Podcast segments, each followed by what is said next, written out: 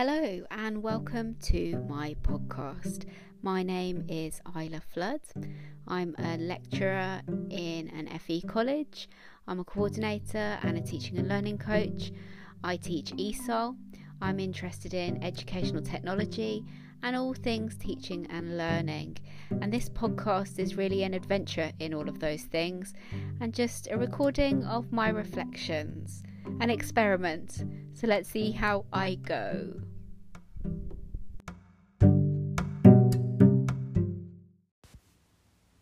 Hi there. So, I'm feeling strangely nervous about this one. Um, is this number nine? I think it might be. It's week, it's term two, week eight. I skipped a week, week there. I think I was just getting over the fact that half term was not long enough. oh my god. And yeah. And I'm nervous about doing this one. And normally I'm like, yeah, just get it out there. Um, I won't. Well, what is it I said before? Apparently on my first podcast, wang it out there, see what happens. and I've lost the confidence all of a sudden. So we crash back into second half of term, didn't we? With uh, an announcement from dear old Boris um, on the Monday telling us that everyone was going back on the 8th. So mentally, I started to prepare. And initially, I was like, oh, this is a blow. Then I was like, no, this is good. Students super keen to go back. That's great for me. just making myself more comfortable as I do this. Um, and I'm still in limbo about how I feel about it. And then all week went by and I was like, so what's going on? So when are we going back? Going back on the 8th, right? And then we get a message saying, actually, well, students are going to need to be tested. And I think I read today that we've got like 1,500 students. They've all got to be tested before we go back. Um, so, and given the opportunity to have two tests before they go back, um, with a third to be sent home. And well, I think the powers that be have decided that it's best to put it back a week, basically. And that's cool with me. Like, I love online teaching. I really feel like I'm getting into the swing of things now. I love I love my little online lessons. I've ta- recently taken on a bit more teaching and I really love thinking about the lessons and planning them. And now we're going to go back and I am so so excited to see the students because I know they're so so excited to be back in the building.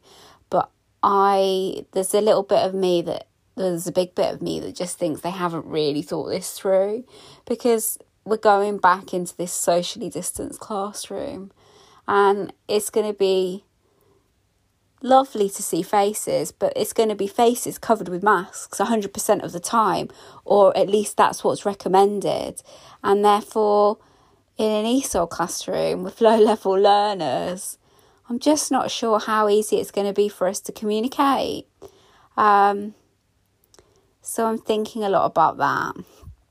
But we're going back to a blended model, which I'm really pleased about because that was the model we went back with in September. I thought it was the safest thing to do, and I think it's the safest thing to do again now. So we're sort of half and half, more 60 40 than 50 50, but our students will be in two days a week and then they'll be online two days a week and hopefully we're still going to be able to utilize technology because for me i think that that's the only way to keep it engaging when we've got social distance and keeping everyone in on masks separated in rows in class like it's i don't know the 1920s so yeah loads to think about there. So i think i don't know i've just been overwhelmed with it knocked out in some ways and not really knowing how to articulate things. Um, and I was feeling, and I'm just feeling up and down again. I mean, you must be sick of hearing this, but I'm literally, I'm feeling great today, really good. And I've taken up running. Listeners, I'm whispering it, so maybe you can't hear me. I'm not a runner. I'm not a runner. Oh my God. I was like, you know, I am that girl at school who hated all forms of PE, hated it, yeah, and would be like coughing and wheezing at the cross country run and stopping at every given opportunity. Um, and then lockdown came. I say that I did try running when my daughter was really little once, and I just thought it was awful. I cried. It was so bad. I cried, and I was like, oh god. I give it a good go, but I was just like, no, no, no, no. Anyway, first lockdown came and I did the cat. I tried the couch to five k and we did quite well. I think I got to week four and I was doing well. I think because I took my little twelve year old with me and she was doing it with me, and I felt like we were doing an activity together, and that was lovely. And then we sort of gave up as the summer holidays approached and decided on our ice cream diet and um, gave it up. And then so I'm trying it again. I'm on week two, run six. Anyway, but it's making me mentally feel brighter, which is great. Like, I mean, I'm hoping it's going to make me fitter too, but like mentally, it really does switch something in my head. Not while I'm doing it. I hate it while I'm doing it, but afterwards I feel great. So maybe it's a sticker. I'll put it on a podcast now. Um, anyway, so we're talking about coming back and all these different emotions and how uncertain it is and how it's really difficult to know how to feel, but yeah, I'm keen to go back. And then what else? I've been having great times in ideas rooms lately, great English ideas room with the AP Connect. I feel like I'm these spaces that are opening up have been so positive for me. I hope they're positive for other people, but I'm getting loads of ideas. I've had so much development this year. It's it's just brilliant, really great. It's really changed the face of like professional development, lockdown actually, and all for the better. It really is. So lots of things that I want to take forward and move forward with on this. And then I was going to just very briefly talk about, well, Joy FE magazine came out um, on Sunday, so check it out. My little piece of snippets of joy, and I reference a few great new podcasts that are out there. So obviously, self promotion, plug this one. You know, it would be nice to have more than, you know, 10 to 15 listeners. But, you know, I'm happy with you guys. It's lovely. We're, be- we're best mates now, by the way. Um, but yes, um, so very briefly gonna say podcast one I really love, Let's Get Digital, um, is fab by Eve Shepherd and Stacey Salt. I love this podcast. Um, I love technology and it's all about using technology and going online in FE, people's experiences and what they've done during lockdown using technology to engage their learners. And it's fab. It's so great. I love to hear from other practitioners and love to hear about how people are using technology. And it's a fab name. Let's get digital. Digital. They've even done their own theme tune, and I just I'm super impressed. Um, what else do I mention? Sammy White has done two amazing radio shows on Teachers Talk Radio. Um, she's not continuing with that. She did a couple of guest spots and they were fantastic. Um, but hopefully, we'll watch this space. She's going to have her own radio channel very soon.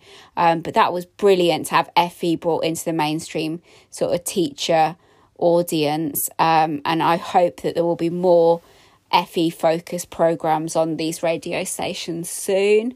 Um, what else? Alison Loughlin's um, another person from uh, AP Connect doing teaching from the front. Her podcast is brilliant. Also sharing experiences from around her college, Hopwood Hall, another great one. Um, obviously FE Research Meet podcast. That's been going for a while now. Alistair and Joe's podcast. Fantastic to hear from different practitioners doing like a whole wide variety of research in their field.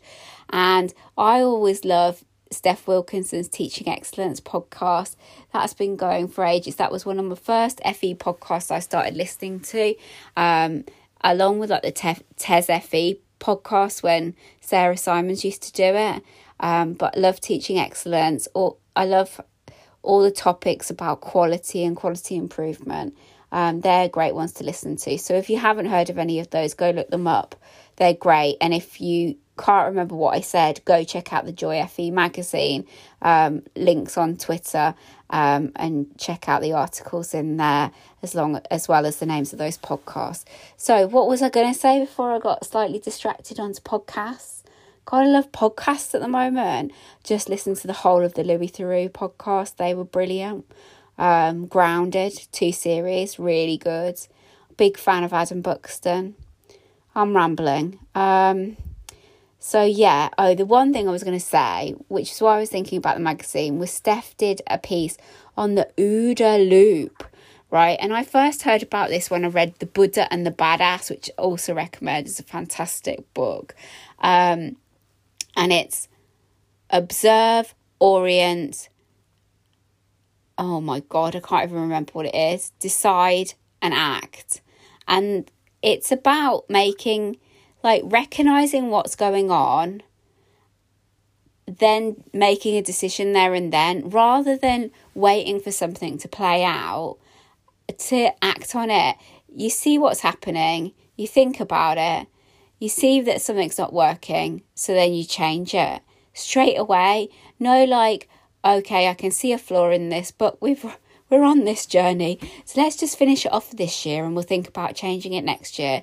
Why like, if something isn't working, if people are feeding back that it's wrong or it's not right, then change it. Like, what are we waiting for? And you can just guess what I'm thinking about in this case. Learning walks. Oh, you know, feedback is that it's the wrong time. Feedback is that people aren't gaining that much from them. Feedback is they could get more development and support elsewhere. Let's change it. Anyway, I'm going to get off my soapbox. And I think I've gone a bit rambly. So I'm going to stop. But thanks again for listening, and I'll speak to you again soon.